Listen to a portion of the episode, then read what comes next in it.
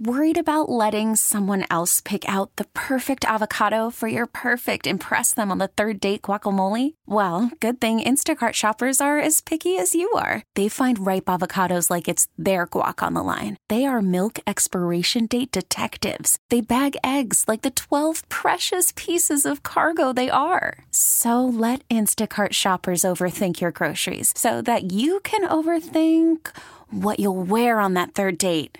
Download the Instacart app to get free delivery on your first three orders while supplies last. Minimum $10 per order, additional term supply. Melissa, Austin, you ready? I'm ready. Let's do it.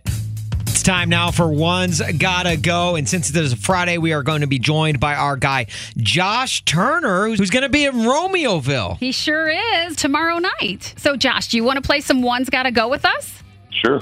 Okay, it's as simple as it sounds. We're going to give you two options, and then you just pick which one of those two options absolutely has to go. The only rule to the game is the name of the game. Okay. Okay. So, Mel, why don't we go ahead and get started with the first one? So, Josh, I saw Tyler Perry as Madea doing a parody of your hit song Your Man on your Instagram account, which I encourage everybody to go see. So, with that in mind, one's got to go having a hit song or having Tyler Perry sing your hit song. Oh man.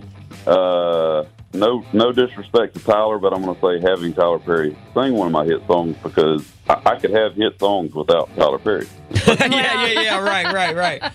Okay, fair enough. I like that. I like And an that. artist and an artist can't really be an artist until they have some hit songs. Well, yeah, no, that's true. That's very true. it's very true. Yeah. That way, it's also like, yeah, I earned this. You could also look at that as if Tyler Perry was singing the hit song, that, that implies that you already have a hit. So you Oh. kind of have Well. best of both worlds. That's true. okay, I didn't think about that like that. But if you say having a hit song has to go, then you don't. That wipes out all the hits. So That's true.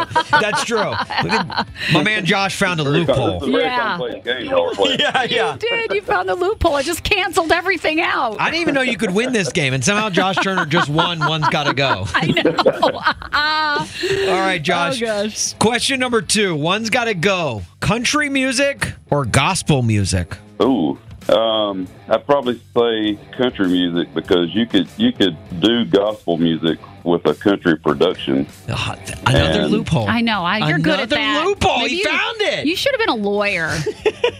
And you could also like no matter what subject you're singing about, you just have like a redemptive value to it. So, Yeah, right, right. Yeah. Plus, you feel better after singing gospel music than you do country, you know, because a lot of times, you know, country Yeah. music's about like, you know, beer and, and everything like that. When you sing gospel, you're like, wow, you know, it's like, it's a it's a soul cleanser. Yeah, there's not a whole lot of honky tonk badonka donk.